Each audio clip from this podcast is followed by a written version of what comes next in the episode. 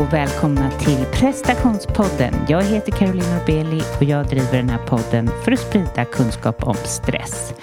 Jag gör också det här för att eh, jag vill ta reda på hur kan man leva i den här världen och må bra.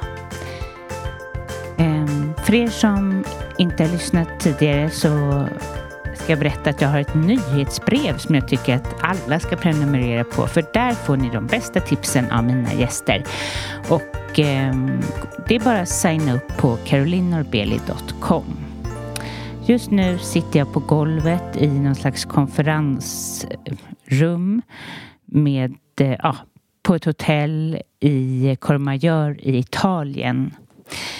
Och Eh, det jag sa här i början att jag vill ta reda på hur man mår bra i den här världen. Och eh, just nu känns det ju som att det är än viktigare än någonsin för att ja, alltså Ryssland har invaderat Ukraina. Det är helt fruktansvärt och det är också otroligt svårt när man inte har varit med om ett krig att sätta sig in i hur de har det. Och ja, som jag skrev på Instagram, jag skulle bara vilja åka ner och krama hela Ukraina. Jag tycker det är fruktansvärt och det kan inte vara lätt att vara ryss heller. Det, det är obeskrivligt att det här händer och att en man kan ha den här makten. Och eh, det sprider ju otroligt mycket rädsla. Och jag tänker så här att det viktigaste just nu är att ta hand om de närmsta.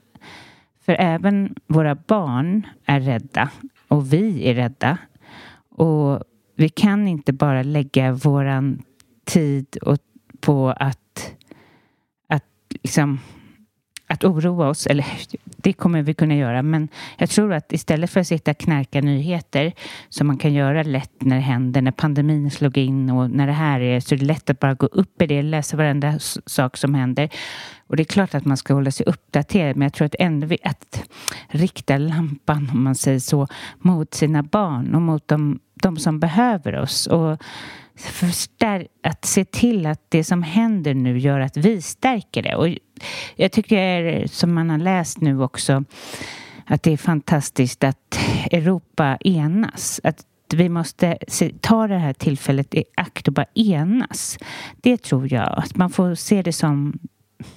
Det finns ju inget positivt med krig, men att verkligen stärka det. Och det är för det dyker nog upp väldigt mycket känslor i våra barn.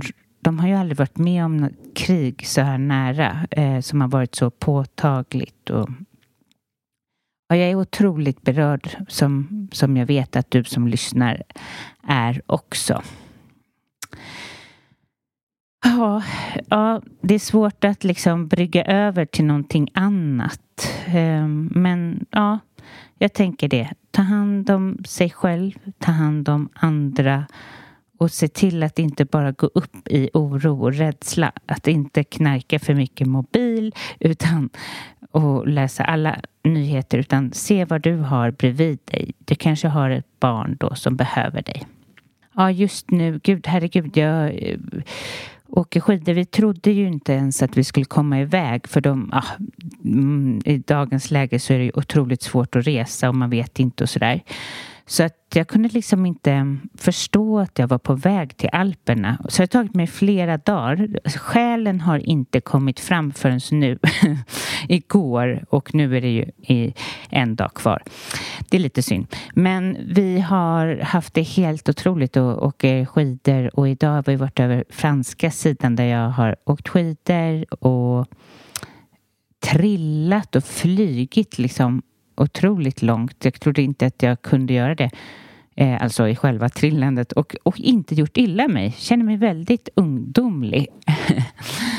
Men eh, ja, eh, det är någonting med bergen. Jag älskar de här bergen och eh, det är en av anledningarna att jag gör det här yogaretreatet. Eh, för att eh, vi vandrar ju i bergen och det finns nästan ingenting som får mig att må bättre. Det är som, de är så stadiga och härliga, de här bergen. Och så, man får sånt lugn. Det är någonting annat än att titta på havet. Jag älskar havet men, men jag börjar faktiskt föredra bergen. De har någon slags här vishet och stått där, ja, jag vet inte hur många år, men ni fattar. Så när, oh, jag skulle kunna bo så här. Det är ju, jag är ingen stadsmänniska, känner jag, när jag väl är här i alla fall. Ja, just det. Jag vet inte alls, men jag ska försöka göra ett avsnitt som där pengarna går till Ukraina. Alltså ett avsnitt som ni måste betala för för att eh, komma åt. Och jag skulle bli så glad om alla ni som lyssnar lyssnar på det avsnittet också. Jag har inte löst eh, hur det ska gå till än och så utan det ska jag prata med Acast om och se om det går. Och är det så skulle det vara fantastiskt att bara genom att jag sitter och har ett kanske eget avsnitt eller kanske en intervju och att eh, pengarna då helt enkelt går direkt till Ukrainas barn, tänkte jag.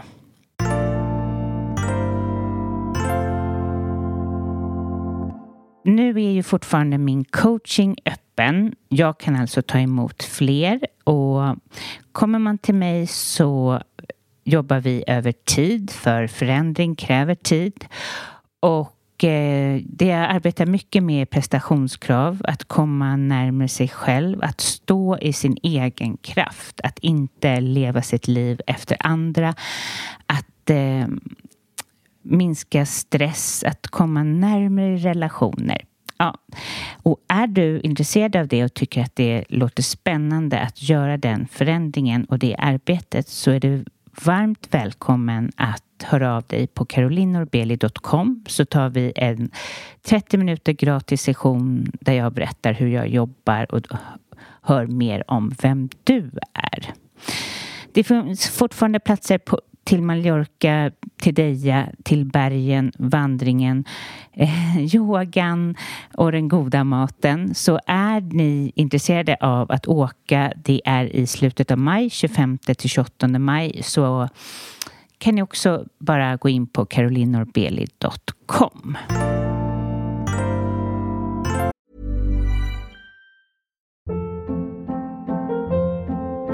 Hold up. What was that? Boring. No flavor. That was as bad as those leftovers you ate all week. Kiki Palmer here, and it's time to say hello to something fresh and guilt-free. Hello Fresh. Jazz up dinner with pecan-crusted chicken or garlic butter shrimp scampi. Now that's music to my mouth. Hello Fresh. Let's get this dinner party started. Discover all the delicious possibilities at hellofresh.com. Hey, it's Ryan Reynolds, and I'm here with Keith, co star of my upcoming film, If, only in theaters, May 17th. Do you want to tell people the big news?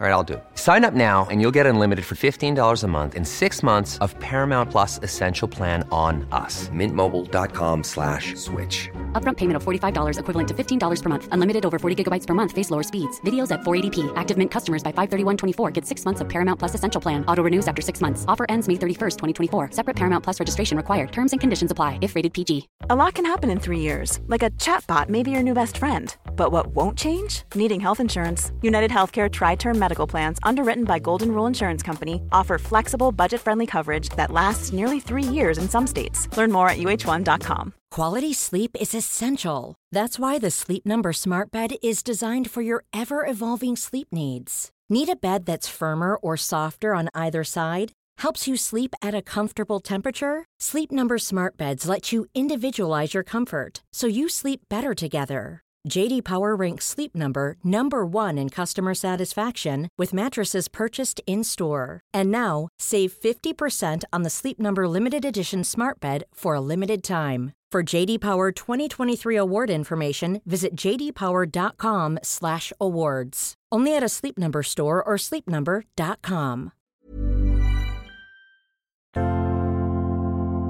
Till det här avsnittet har jag intervjuat Louise Strömberg. Louise är coach, precis som jag, fast med inriktning på self-love. Och eh, hon har en intressant och spännande historia, eller vad man ska säga, där hon fick problem med köldkörteln. Och eh, ja, hon är en härlig inspiratör, så lyssna till Louise Strömberg.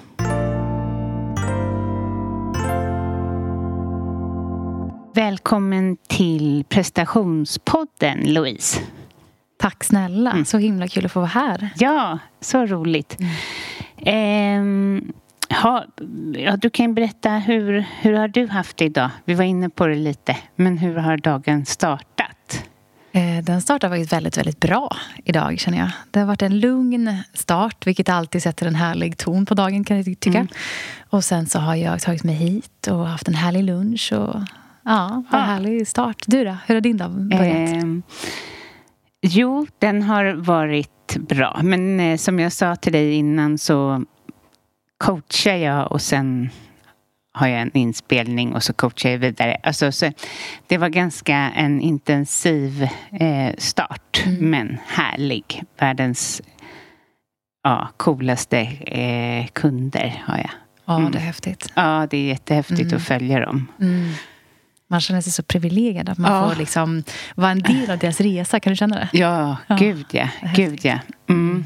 Och så alla dessa stadier som de ska gå igenom och så. Ja, ja. ja det är fantastiskt. Ja, det är verkligen. Eh, men eh, berätta för lyssnarna då som inte kanske vet vem du är. Eh, lite briefly, vad jobbar du med? Mm, jag jobbar då som eh, self-love coach och det är ju ett en typ av livscoach men med väldigt stor fokus på relationen med oss själva. Just det. Ja, och sen så är jag yogalärare och författare och influencer. Mm. Flera grenar men under samma tak kan man säga. Ja. Hur mycket är du yogalärare? Eh, jag har klasser varje vecka. Just nu så har jag gått över helt till eh, digitalt som där regelbundna. Jag tog det som en nödlösning under pandemin men insåg att jag hittade en jättehärlig eh, plattform. Så att jag kör digitalt varje vecka så har vi en stor, stor härlig klass. Och sen så har jag retreat så då får jag också utlopp för mina... För, eh, Mötet med precis, människan. Precis, yogaklasserna. Ja, precis. Mm. Mm. Var har du retreats någonstans? Eh, ja, men just nu så har jag... Eh, när pandemin nu så har vi kört eller kommit igång igen och köra, då är det ute i Sankt Annas skärgård utanför Norrköping. Och sen så har jag haft det runt om i världen men det blir allt mer och mer närmare Sverige. Jag börjar dra mig till det här äh, lite mer hållbara. Mm. Så ja, Europa och Sverige just nu. Ja, vad härligt. Mm. Eh, ja, om man säger så, när började din egen resa inom self-love? För jag, ja, jag vet ju att den startade dig först. Mm. Ja, precis. Berätta, hur var det? Eh, det var väl för ungefär tio år sedan, nio, tio år sedan. Eh, då jag själv var på en väldigt, väldigt destruktiv plats. Långt ifrån där jag är idag. Eh, och jag var sjuk. Jag var fysiskt sjuk i min sköldkörtel och jag var deprimerad som en följd av det här. Och jag brukar säga att min stora resa tog fart när jag trodde att livet egentligen skulle ta slut. Mm. Oh. Men Eh, och det vill jag prata mer om. Men om vi backar, hur upptäckte de att det var eh, sköldkörteln? Tog det lång tid innan de testade det? Mm, ja, eller så här de jag blev sjuk ganska... Först så smög sig symptomen på. Så att jag hade varit sjuk ganska länge innan jag blev så där påtagligt sjuk. Jag började tappa minnet, jag började tappa ord. Eh, så förmågor som kom smygande och så tänkte man att man skyllde på att det kanske är för att man inte stimulerar hjärnan. Eller du vet, man började mm. skylla på ursäkter. Eller att man var så trött och tänkte att det var av någon viss anledning, årstid eller ja, något liknande. Sen så blev jag väldigt sjuk väldigt snabbt, eh, det här mera påtagliga. Och då så testade de inte sköldkörteln, men jag hittade på Google. För jag förstod direkt att jag kände som skillnad i min kropp att nu är det här, det här är verkligen något allvarligt. Så jag googlade, ska man inte göra, men i mitt fall så var det en, en bra sak. Mm. Och jag hittade någonting som heter sköldkörtel. Och jag krävde att få tester, vilket först inte togs emot så väl. Jag förstår att läkarna inte vill att man själv diagnoserar sig, men jag ville verkligen bara det är ett måste nästan ja. nu, tyvärr, måste ja. jag säga, i hur sjukvården är. Alltså, mm. ja. Det kan faktiskt vara så. Det är ja. ganska sorgligt. Och i mitt fall så, så kände jag igen så många symptom från det jag hittade. Att det här ja, det liknade så mycket så att jag krävde att få ta ett test och den läkaren tyckte bara att nej men du, du är bara deprimerad, här får du antidepressiva. Och vid den tidpunkten så var jag inte deprimerad utan jag var ju fysiskt sjuk. Min kropp höll på att verkligen köra slut på sig själv för att den gick på högvarv på ett fruktansvärt sätt. Ehm, de fick ta om de här testerna tre gånger för att det var så dåliga provsvar. De trodde inte att det kunde stämma. Åh, herregud. Mm.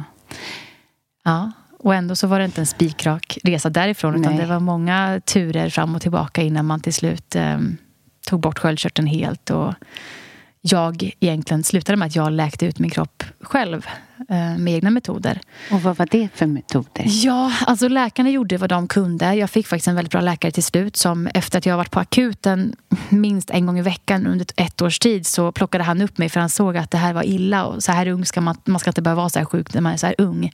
Så han tog mig under sina vingar och gjorde det han kunde. Det blev en akutoperation i sköldkörteln och där trodde vi någonstans att nu blir det bra.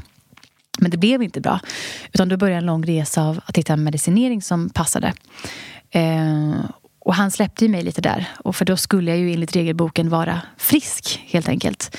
Och då blev det bara värre och värre på det psykiska planet och jag blev djupt deprimerad. Ehm, ja, det kan verkligen... Ja. Jo, jag, jag, äter köl, eh, jag äter Levaxin. Ja. så jag vet hur det är när man faller i köldkörteln. Om det var någon gång det var någonting fel på medicinen. Mm. Alltså så, den, va, fel, otur. Mm. Då bara föll jag. Så jag förstår. Alltså jag föll inte, alltså jag föll mentalt. Mm. Alltså för en stund tills jag bara fick Levaxin igen. Ja. Eh, riktigt, eller så. Ja. Ja. Det är ju så läskigt för det är ju verkligen både det fysiska och mentala Ja. planet så man kan bli helt oigenkännlig. Ja, Mm. och det måste varit så läskigt för dig att vara det över tid. Ja, eftersom att det var i två års tid så jag hann Nej, verkligen tappa bort mig själv och min omgivning. Alltså jag var ju så, jag var ganska långt i min depression att jag jag var ju öppen med mina planer på att nu, det här är inte livskvalitet. Jag tänker avsluta det här. Så jag tänker ofta idag på hur fruktansvärt också måste ha varit för min omgivning att få stå och se på någon man tycker om som... Jag var en väldigt energisk, glad tjej när jag blev sjuk. Så ser man hur sjukdomen tar över mer och mer.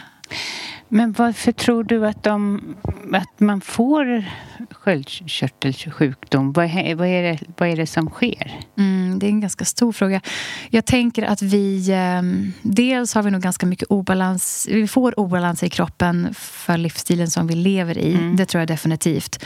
Eh, nu har ju det visat sig på senare tid att väldigt, väldigt många kvinnor framförallt har problem med sin sköldkörtel. Och det tror jag ligger till stor del i vår livsstil. Eh, Jag tror inte att det bara är så att våra gener är programmerade till att, att slå ut. Att vi börjar, liksom, som i mitt fall, den här sjukdomen.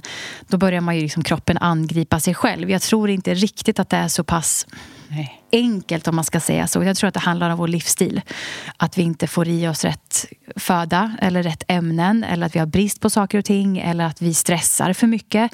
Den här biokemiska eh, symfonin som ändå ska samspela. Och, eller kanske bara är under press i sin familj. Alltså, det kan säga jag stressar för mycket eller att det är något, liksom, man mår dåligt. Ja. Precis, och jag tror även att saker kan utlösa det här. Alltså att om du får en riktig så här, extremstress på kroppen, det kan vara trauma exempelvis, då kan det utlösa saker i kroppen. Så kanske är det så att det är ett pussel av, av många faktorer, tänker jag, med livsstilen i det hela som påverkar. Och, eh, men varför, jag är bara nyfiken sådär att de skulle ta bort köldkörteln. Hur funkar kroppen utan?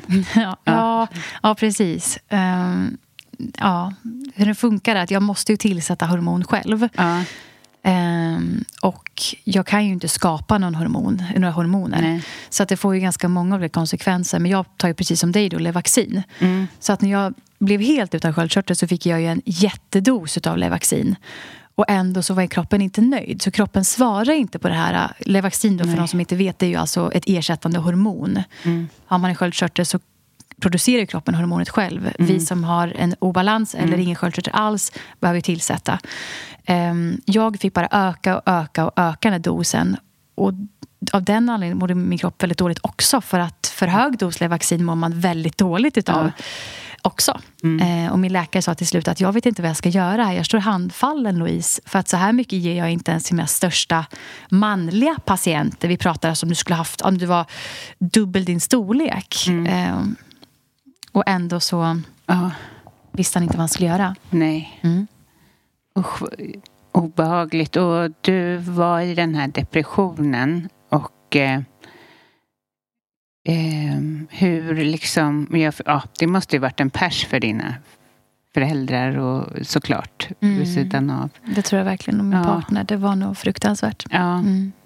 Men hur, hur, hur började du må bättre? Ja, men som sagt, som jag sa inledningsvis så brukar jag tänka tillbaka på att, att min stora resa då började när jag var som sjukast eller när jag var som längst ner på botten.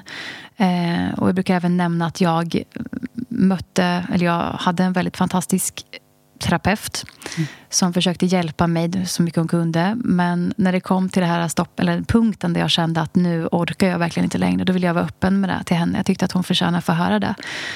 Um, och då så fick hon mig att förstå. Hon sa så otroligt bra och välvalda ord som hon säkert vägde eh, noggrant innan hon, hon sa det. För att ibland kan det är nog väldigt, väldigt, det är väldigt svårt att, att bemöta någon som är så pass psykisk, liksom, mår så dåligt psykiskt. Mm. Så. Eh, men hon fick mig att inse under just den här, det här tillfället då jag var som värst, brukar jag säga.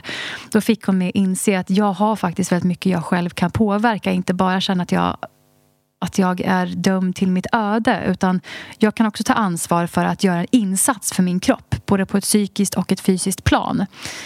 Eh, och hon föreslog att jag skulle börja med relationen till mig själv. För att vi kunde ju sitta där och spåna och förstå. Jag kunde ju lägga mönster och se att jag hade ju en väldigt destruktiv relation till mig själv. Som de flesta har. Eh, och hon väckte idén i mig av att vad händer om man börjar med relationen till sig själv istället för att tänka att bara livet på alla andra yttre plan blir bra. Då kommer jag tycka om mig själv. Du vet, om jag bara går ner i vikt eller om jag bara får det här jobbet, då kommer jag tycka om mig själv och då kommer jag vara lycklig. Hon vände på det och fick mig att tänka att men vad händer om jag börjar med att jobb, lägga energin på att jobba på relationen med mig själv? Vad händer då? Alltså, hur kan mitt liv se ut då? Um, så just efter den session, alltså det samtalet gick jag därifrån och kände mig hoppfull. Eller så här, jag gick dit och kände mig nedtyngd av hopplöshet. Och jag gick därifrån med ett frö av hoppfullhet. Eh, och du jobbar ju också som, som coach och, mm. och, du vet ju det här, här fröna kan ju vara otroligt kraftfulla som man får mm. lov att liksom så i andra. Eh, hon gjorde det i mig. Um, ja, och just den här biten med självkärlek är otroligt eh, intressant. Eh, alltså, eh, ja, skulle vi kunna se oss själva i andras ögon så skulle vi ju förmodligen älska oss själva väldigt mycket mer. Alltså mm. våra inre kritiker. Och jag förstår att det jobbar du mycket med. Mm. Och jag tänker de som lyssnar så här, eller men hur ska jag närma mig att tycka om mig själv? Eh, det kan mm. ibland vara så stort eller väldigt ofta tror jag. Nästan jämt ja. så är det ett jättegap däremellan. Ja. Mm. Det är ju lite så att de flesta av oss kanske har fått höra ändå liksom någon som har stått där i förbifarten och sagt att man bör vara sin bästa, egen bästa vän. Mm. Men vi får ju aldrig lära oss hur. Nej, nej, för det är ingen som riktigt... Nej, nej det är inte ens många som vet. Vi bara förstår att, att det, är en väldigt, det skulle vara en sund grej att kunna ha en bra relation till sig själv. Men väldigt få människor vet hur man faktiskt gör. Um, och det var ju där min resa började till. Att, som jag sa, att där började min resa. Uh.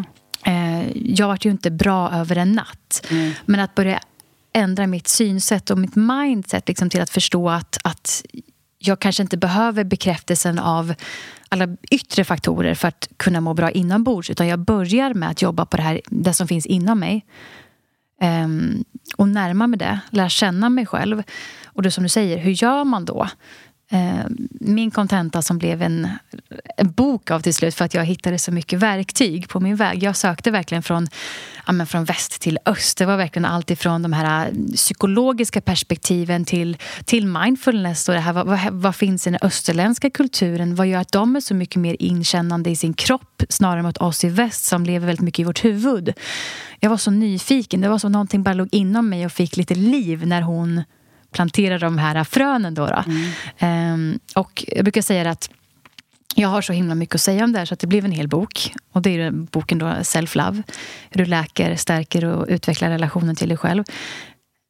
Men själva mm. grundessensen i det, det är ju att vi blir medvetna om vilka vi är, hur vi fungerar och att vi lär oss liksom komma närmare oss själva. Inte bara söka bekräftelse utåt sett utan lära oss skapa bekräftelsen inombords. Så. Ja, ja, precis. Och det är, ja, det är så härligt att höra och intressant på alla sätt och vis. Och, ehm,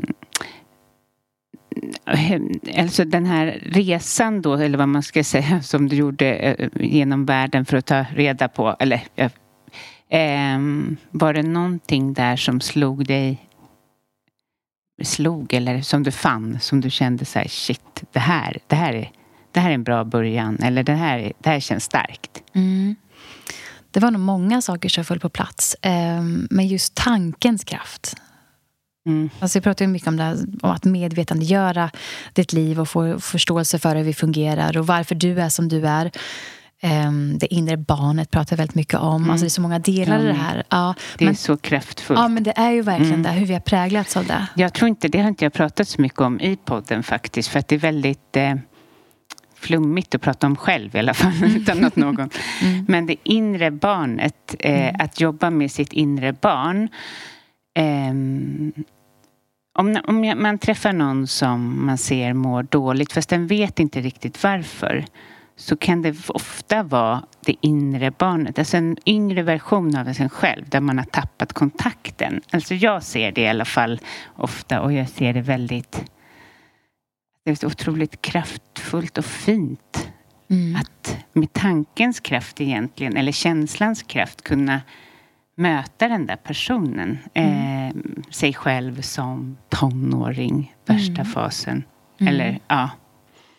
Precis, och det var jättefint sagt tänker jag. Alltså, det är ett fint perspektiv. Mm. Och just få förståelse och lära sig kring det här med det inre barnet och förstå att allt vi har varit med om från det att vi föddes Eh, till där vi är nu. Framförallt de här första åren och vår uppväxt. Hur mycket det har präglat oss och programmerat oss till att bli de vi är. I vårt beteende, i vårt tankesätt och gjort oss liksom automatiserade. Vi gör saker utan att egentligen tänka på det för att vi har programmerats att bete oss så här.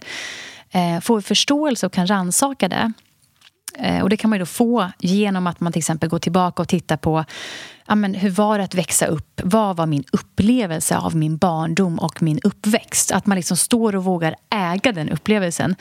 Det blir världens om... Alltså det, det blir ju en game changer, tänker jag. Eller för mig så var det mm helt omvälvande att man inte liksom går in med perspektivet att nu ska jag skuldbelägga, Nej. för det är inte det vi är ute efter. Men att våga stå och verkligen äga sin upplevelse av att så här var det för mig att växa upp med de här människorna. Vi utgår alltid från att de gjorde sitt bästa med vad de kunde. Men hur har det präglat mig då? Mm. Eh, hur har det präglat mitt beteende? Varför gör jag som jag gör? Varför tänker jag som jag gör?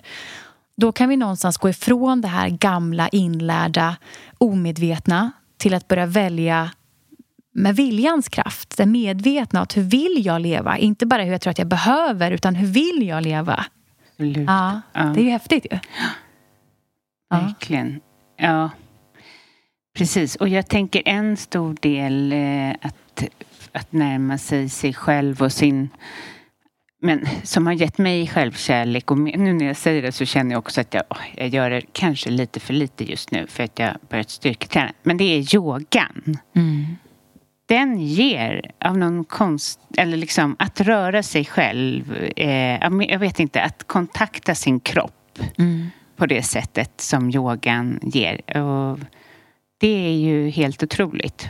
Mm, det är ett jättestarkt verktyg att ha yoga och meditation som är två stycken det är ju en slags träningsformer kan man ju säga fast du övar ju upp den mentala muskeln. Mm. muskeln.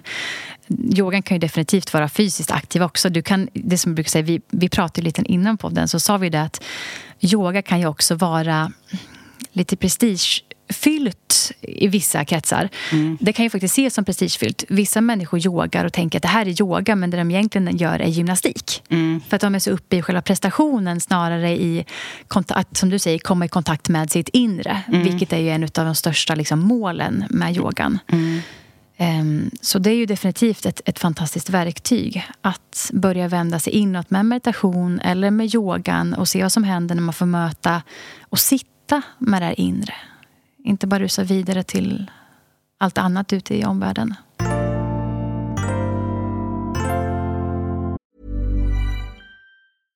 Imagine the softest sheets you've ever felt. Now imagine them getting even softer over time. That's what you'll feel with Bowl and Branch's organic cotton sheets. In a recent customer survey, 96% replied that Bowl and Branch sheets get softer with every wash. Start getting your best night's sleep in these sheets that get softer and softer for years to come. Try their sheets with a 30-night guarantee. Plus, get 15% off your first order at bowlandbranch.com. Code BUTTERY. Exclusions apply. See site for details.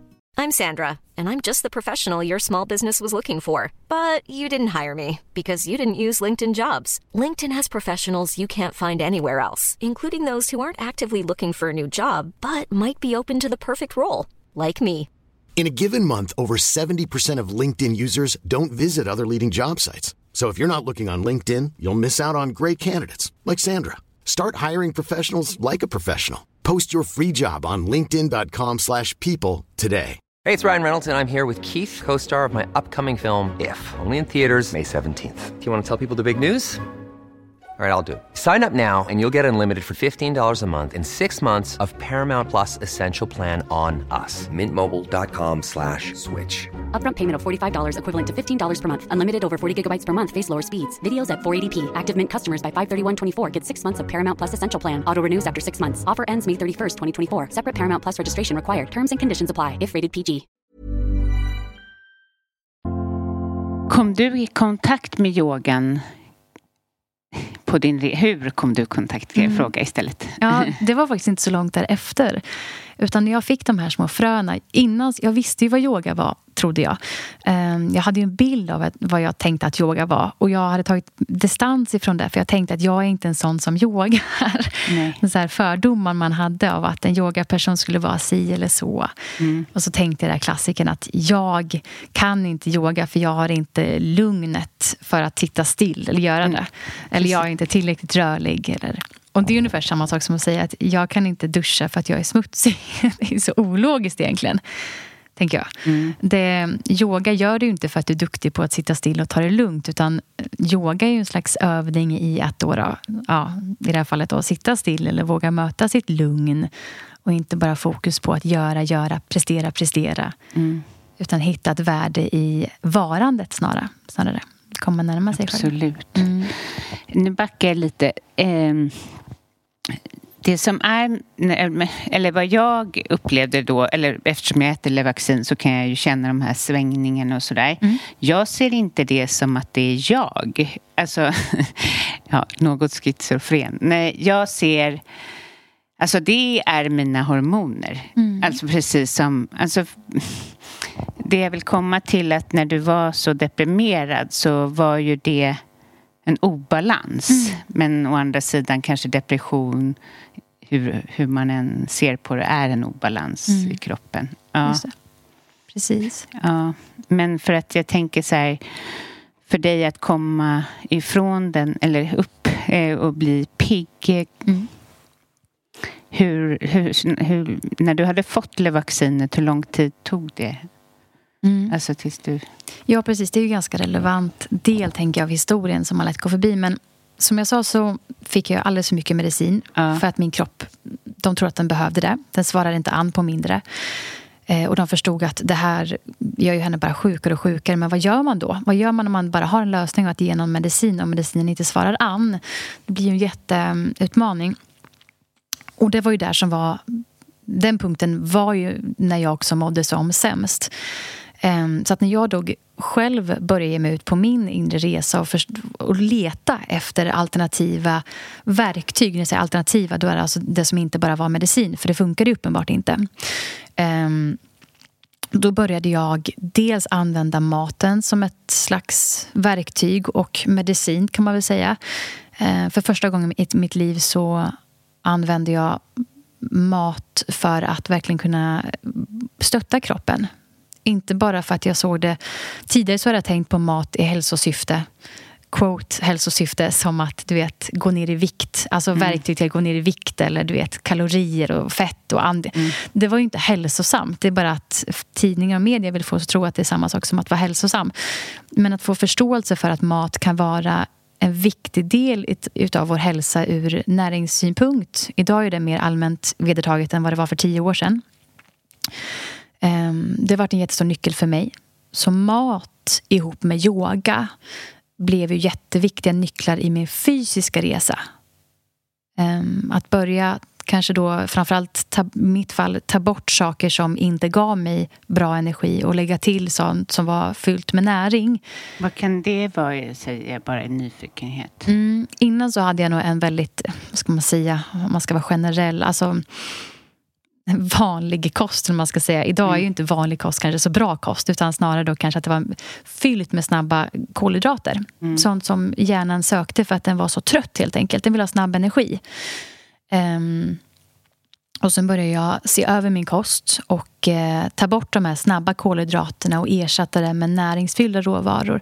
Så väldigt mycket grönsaker. Jag drog ner på socker, jag drog ner på gluten och även mejeri. Eh, och testade mig fram. Och fyllde på med grönsaker helt enkelt. Jättemycket grönsaker. Um, men också fett. Bra fetter, bra protein. Um, och jag började redan då känna att det var en märkbar skillnad i hur kroppen svarade an på det här. Så det i kombination med just yogan, det gjorde en jätteinsats. Det mm. blev jätteviktiga pusselbitar på min resa. Då började jag ju se på provsvaren. Det var det som var så häftigt. Jag kunde själv uppleva känslan i min kropp och min omgivning kunde se att jag mådde bättre. Det syntes i ögonen, det syntes på min kropp, min energinivå.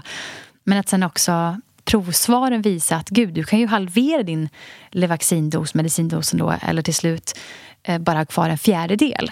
Så idag har jag väldigt lite Levaxin jag har oftast mindre Levaxin då, eh, alltså det här hormonet, än vad någon som kanske fortfarande har kvar sin sköldkörtel har. Eh, det är ganska intressant. Ja, verkligen. Ja. Inspirerande. Mm. Eh, ja, vad otroligt faktiskt att, du, att, att det påverkade så. Mm. Det har jag inte tänkt på själv att man kan. Men mm. en, på, på det stora hela så var det väl som en utmattning eller kan man, alltså depression slash utmattning. Mm. Din kropp var helt slut. Precis. Den var helt slut. Um, och den var väldigt påverkad av stress i olika former. Mm. Mm. Och den behöver få reparera sig. Och jag är fortfarande stresskänslig. Uh, för det, det, är någonting som oftast ligger kvar um, i kroppen om man har varit så riktigt, riktigt utmattad eller deprimerad. Så. Um, men ja, det blev ju verkligen en resa tillbaka där jag fick förståelse för min kropp och, och medkänsla. Och då gör det så mycket enklare det blir så mycket enklare att ta hand om sig själv då för att man har perspektiv att man gör det med välvilja för att man verkligen vill må bra. För man tycker att man förtjänar att må bra. Mm. Mm. Men vad var dina, innan det där hände, vad var dina drömmar då? Ett, vad ville du mm. jobba med, så att säga? Ja, alltså mina drömmar då jag hade planer som jag nu i efterhand då insåg tack vare att jag verkligen hade den personliga kraschen helt enkelt. Ja. Eh, jag tänkte att jag skulle bli jurist. Alltså, ja. ja. Ganska långt ifrån det jag blev. Eh, tack och lov, för det var, inte, det var inte menat för mig. Utan det var någon annans det var någon annans tror jag, förväntningar som jag har lagt på mina egna axlar. Mm. Av att jag förstod att det skulle anses vara fint. Du och det kanske skulle... var duktig i skolan? Jag var jätteduktig i skolan. Ja. ja men du vet, jag mm. högpresterande och jag gjorde klart gymnasiet mycket tidigare än andra. Eh, bara för att jag kunde helt enkelt och tänkte att jag, jag levde som den här duktiga flickan, alltså större delen av mitt liv. Vilket också tror jag för min egen del var en del till varför min sköldkörtel då eh, brast till slut, eller alltså mm. ohälsan. Mm. Så att eh, mm. jag hade ingen tanke på att jag skulle coacha människor. Men, eh, nej, nej. Och, och hur jobbar du idag? Alltså, jag fattar att du tar emot några men eh, jag lyssnade på en intervju med, som Agneta Sjödin hade gjort med dig och då pratade du om att du är på att ställa om. Mm. Har du kommit till att ställa om nu eller Just. är du fortfarande i processen? Ja, nej, nu är jag faktiskt nu är det mm, praktiskt, nu är jag praktiskt där. Ja, för mm. det är kanske ett halvår sedan jag var på den. Så ah, ja, nu har det hänt ganska mycket. Um, Hur ser det ut idag då? Ja, nu jobbar jag med uh, att skapa hållbarhet för mig själv. För ja, jag tog mig från att ha, bara hoppa tillbaka. Jag hade en Ja. dröm om att bli jurist. Mm. Och, och det var ju utgångspunkt där jag tänkte att det förväntades av mig att jag ville visa världen. Såklart, när Ja. du var så duktig. Ja, men precis. Jag Mm. hade ingen tanke på att jag ville jobba med att hjälpa människor. Så. Men fann ju det på min väg. Att för mig så är det min gåva att, att få så frön i andra så som någon hjälpte mig att så frön i mig när jag var på min och behövde det, min resa. Ehm, så att idag jobbar jag med att coacha människor på olika sätt. Eh, och när man driver företag och är väldigt passionerad och väldigt ambitiös, du känner säkert igen det, så är det lätt att det går överstyr. Ehm, och det har ju varit min konstanta utmaning att, att, Man inte, blir trött. ja, att inte bli deprimerad, eller inte, inte deprimerad, att inte bli utmattad ska Ja, jag för säga. man blir ju trött av mötet med människor. Speciellt Ja. i coach. Ja, Ja, precis. Man blir trött av att man, man... Det är lätt att man hamnar i obalans när man har ett jobb där man hjälper andra. Att man ger så mycket av, av sig själv att man ibland lätt glömmer bort att fylla på också. Eh, Så mitt stora fokus, det som du refererar till, min omställning, det är att jag har börjat jobba smartare. Eh, inte jobba mer eller hårdare, utan jobba smartare, mer hållbart. Hur gör du det då, undrar jag, som branschkollega? Eh, jag blev väl ganska duktig med att dra gränser. Jag tackar inte ja eh, bara för att jag kan eller får möjlighet. Utan jag har blivit väldigt medveten även i min yrkesmässiga roll. Eh, för att jag ska hålla som yrkesperson och inte återigen hamna i, i en fälla av att bränna ut sig själv. Hur eh, fint jobb man än gör liksom, med andra människor, det spelar ingen roll. Du, har ju ändå liksom, du måste ta hänsyn till dina egna Ja, ja man Energi. håller inte. Nej. Nej, nej, nej. Precis, men ändå, och då tror man ju någonstans, människor tror ofta så här, men du som hjälper andra, du måste ju ha svaren på allt och ta hand om dig själv. Ja, Ja, det är så tröttsamt. men det är ju det, för vi är ju, vi är ju Det- mänskliga precis som ja, alla precis. andra. Ja. vi behöver ju också någon som leder oss. Ja, så. Mm. precis. Absolut. Det brukar jag med säga. Jag skulle aldrig byta bort min coach. Och Nej. jag eh, ska aldrig ta på mig en roll om att jag eh, har alla svaren. Jag har hittat eh, lösningen. Men däremot så har jag lagt väldigt mycket tid på att ehm, eh, testa mig fram i hur jag kan bli hållbar som, som yrkesperson och människa. Och då kommer den här omställningen in. Då, så att jag har jag skulle kunna lägga hur många timmar av dygnet som helst och jobba med det jag gör, för jag älskar verkligen det. Jag älskar att vägleda människor. Ehm, men jag inser att det kommer göra att min tid här blir ganska begränsad, både energi och eh, kraft och tid, tänker jag. Så att jag har dragit gränser. Jag jobbar mer effektivt. Eh, och jag väljer mina uppdrag med mycket större omsorg. Um, försöker försöker vara väldigt tydlig med mina värderingar och min riktning. För ibland när man kör på så hamnar vi i vad jag kallar för snöbollseffekten. Vi vet någonstans att jag vill hjälpa människor exempelvis. Ja, och så kör vi på. Och sen så blir livet sådär att det går rullar på och så rullar det på och så hamnar vi i en snöboll. Och så går det liksom inte att stanna för att det bara rullar. Känner du Nej. igen det här? Att man har alldeles för lite ställtid. Ja, ja, Ja, det har jag exakt. den här veckan. För jag åker på, um, till Alperna på ja, vad är det, torsdag. Och då, du vet, då måste jag proppa in allting som Mm. vanligtvis är på en hel vecka. Ja, då kan man känna snöbollseffekten. Ja, precis. Det finns Ja, inte så mycket usch, det är hemskt. Ja, Ja, det ja, blir inte bra. vidrigt. Ja, Ja. det är det. Eh, då har man inte kontroll riktigt över livet. Utan Nej. det är livet som kom, ja. Man bara, "Wow." man bara försöker hänga med Hoppas glatten. någon passar katten. Ja, nu precis. åker vi. Ja, men Ja. exakt. Så att Ja. jag har försökt tänka tvärtom. Att jag ska ur den här snöbollseffekten. Um, snöbollen. Jag gör det i min vanliga vardag. Alltså, då har jag inte snöbollseffekten. Nej. Utan, nej. Nej, utan jag tänker att jag ska vara medveten även här i att eh, jag ska hålla helt enkelt längre. Eh, ha mycket mellanrum. Jag älskar ordet mellanrum i livet. Som du säger, ställtid. Mm. Ja. Att se till att få till det där också. Att man inte bara proppar in och tänker att visst, jag har åtta timmars arbetstid eller vad det nu kan vara och då ska man maxa det. Jag vet inte om det är så jättehållbart. Det, Det nej. går inte. Nej. Nej. Nej. Utan det har blivit min stora omställning. Ehm, ja.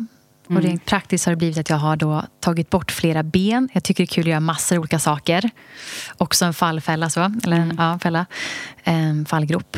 Ehm, men jag har tagit bort flera ben och valt att okej, nu fokuserar jag på ett par, de viktigaste, för det tar mig verkligen i min riktning. Så.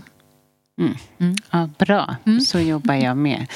Det är så väldigt lätt och det tror jag folk... Ja, men, eh, bara det går lite bra för en, att man börjar välja fler. Åh, oh, gud vad det går bra. Alltså, jag, jag är så bra mm. som coach. Nu kan jag... Ja, men jag kanske ska göra det här också. Alltså mm. som att varför tror man att man ska få in det? Mm. Men jag tror att det är väldigt vanligt och jag ser det på mina kunder också. Så fort jag, jag får dem att må lite bättre så vill de gärna ha en till utmaning. Mm. Just det. det är mänskligt. Mm. Mm. Det är det. Absolut. Men eh, det är ju... Man kanske ska vila i sin framgång. Om det nu är på mm. det mentala planet eller om det nu är... Ja, eh, som, som vi jobbar då. Så, mm. ja, nu går Precis. det bra. Jag stannar här. Mm. Men det är inte... Det, det, vi, det är väl savannen-känslan man får att man ska vidare och vidare då. Mm. Precis, den här prestationsförmågan som vi ändå har i, i oss liksom kanske. Precis. Ja, mm. Men det krävs ju lite, alltså jag menar, ja, ofta är vi programmerade av samhället att vi ska um, ja, men tacka ja såklart, mm. om vi får möjligheten. Men också det ekonomiska. Um, att man faktiskt någonstans börjar värdera så här, okay, är det viktigaste det ekonomiska just nu? Det, det är klart att det ekonomiska spelar en jättestor mm. roll. Men att tacka ja bara för det ekonomiska, då blir det ju inte än en gång, det blir inte så hållbart. Nej. Um, utan att man faktiskt kanske vågar... Jag menar som nu, jag har en, ja, att man kanske då har jag exempelvis flera ben jag står på. Um, jag skulle kunna livnära mig heltid på att coacha människor one-on-one.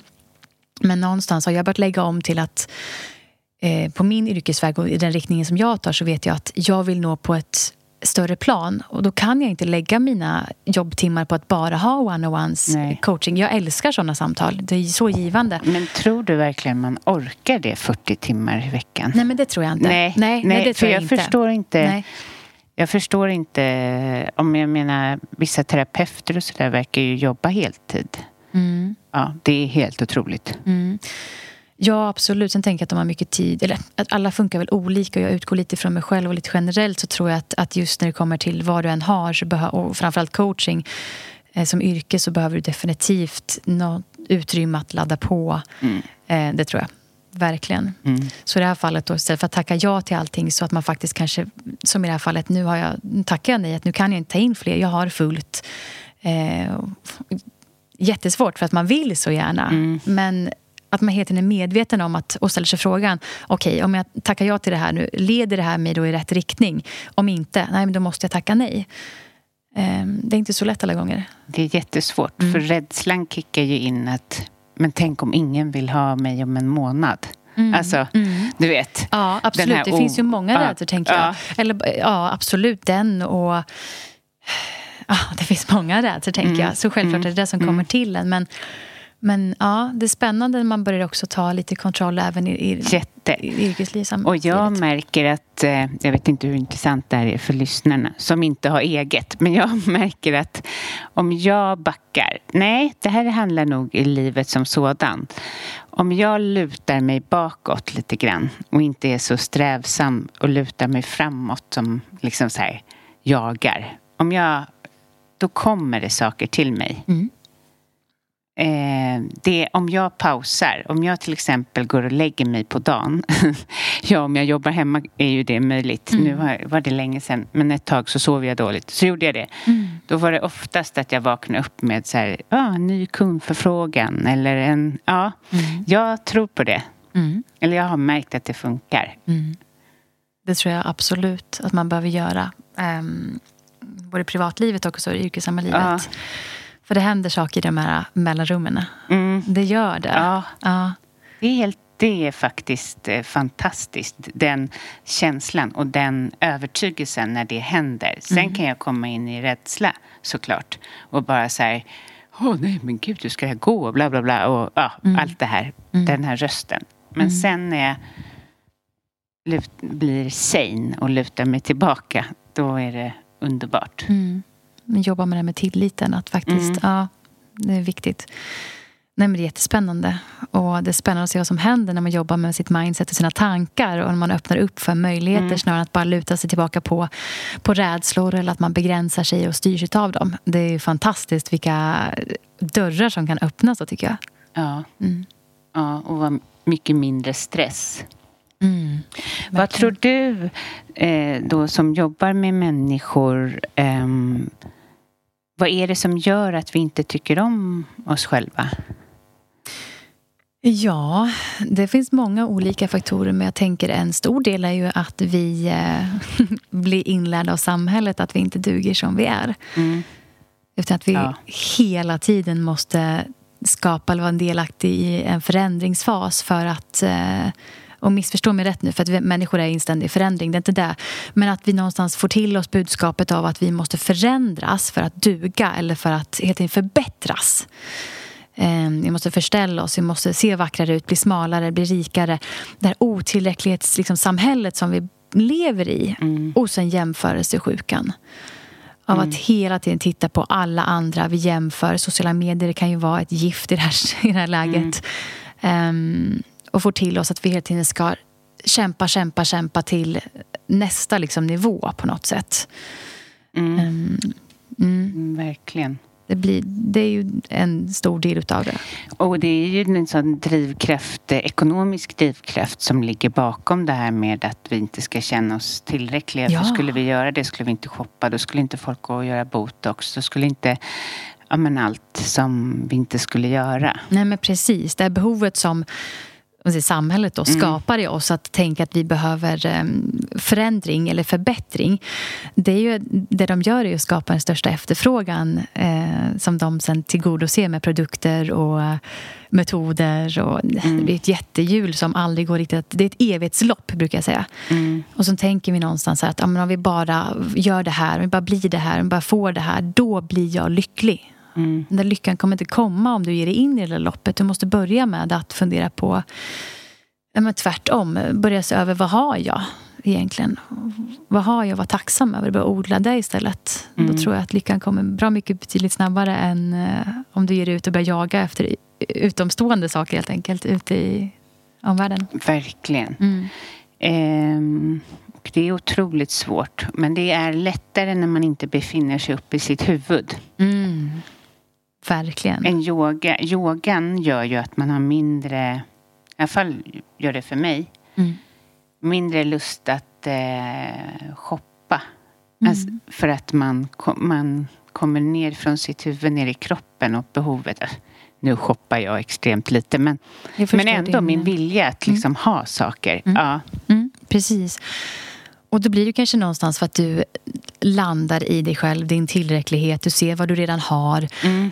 Um, och än en gång, vi, ja, det här otillräcklighetssamhället det är ju också så en, en spin-off på att vi har fått så otroligt mycket fokus på vår prestationsförmåga och att vi någonstans värdesätter oss själva, vårt egenvärde i vår prestationsförmåga. Eller hur bra vi kan göra ifrån oss, inte mm. vårt varande om man säger det är ju egentligen inget fel med att ha en prestationsförmåga.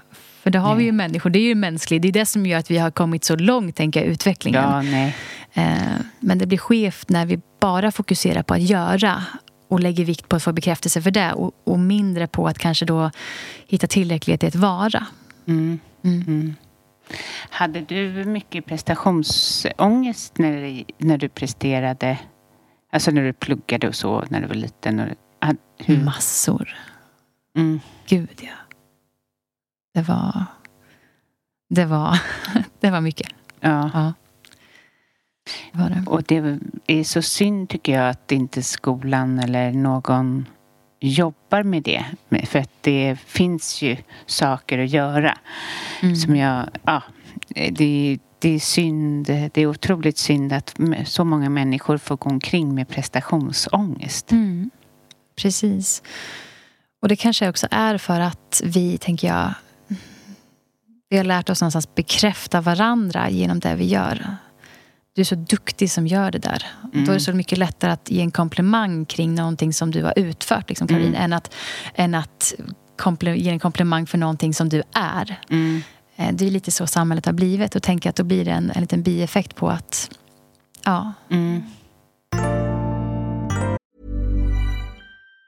Planning for your next trip? Elevate your travel style with Quince. Quince has all the jet setting essentials you'll want for your next getaway, like European linen premium luggage options, buttery soft Italian leather bags, and so much more. And it's all priced at 50 to 80% less than similar brands. Plus, Quince only works with factories that use safe and ethical manufacturing practices. Pack your bags with high-quality essentials you'll be wearing for vacations to come with Quince. Go to quince.com slash trip for free shipping and 365-day returns. Ever catch yourself eating the same flavorless dinner three days in a row?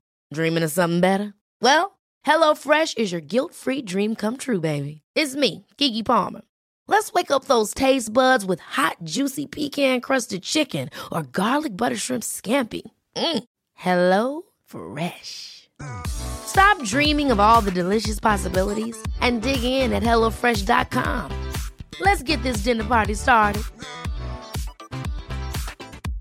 Imagine the softest sheets you've ever felt. Now imagine them getting even softer over time. That's what you'll feel with Bowl and Branch's organic cotton sheets. In a recent customer survey, 96% replied that Bowl and Branch sheets get softer with every wash. Start getting your best night's sleep in these sheets that get softer and softer for years to come. Try their sheets with a 30-night guarantee. Plus, get 15% off your first order at bowlandbranch.com. Code BUTTERY. Exclusions apply. See site for details.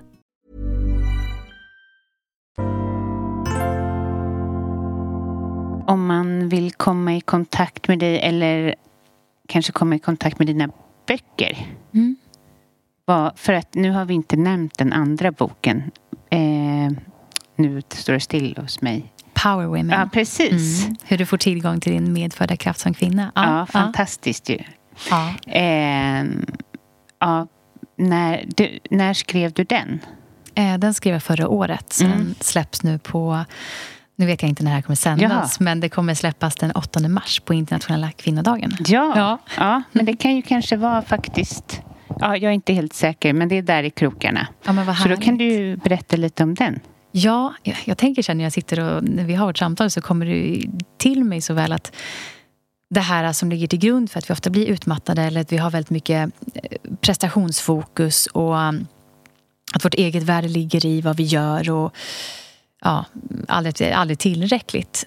I min bok så handlar det om power women då, som jag säger och det är inte det där klassiska som man tänker idag tyvärr att idag tänker man att en power kvinna, eller power woman, det är någon som presterar högt på alla plan och du vet, kan jonglera hela livet samtidigt. Jag tänker att det är så missuppfattat. Det är bara ytterligare en förlängning på den duktiga flickan eller prestationsprinsessan.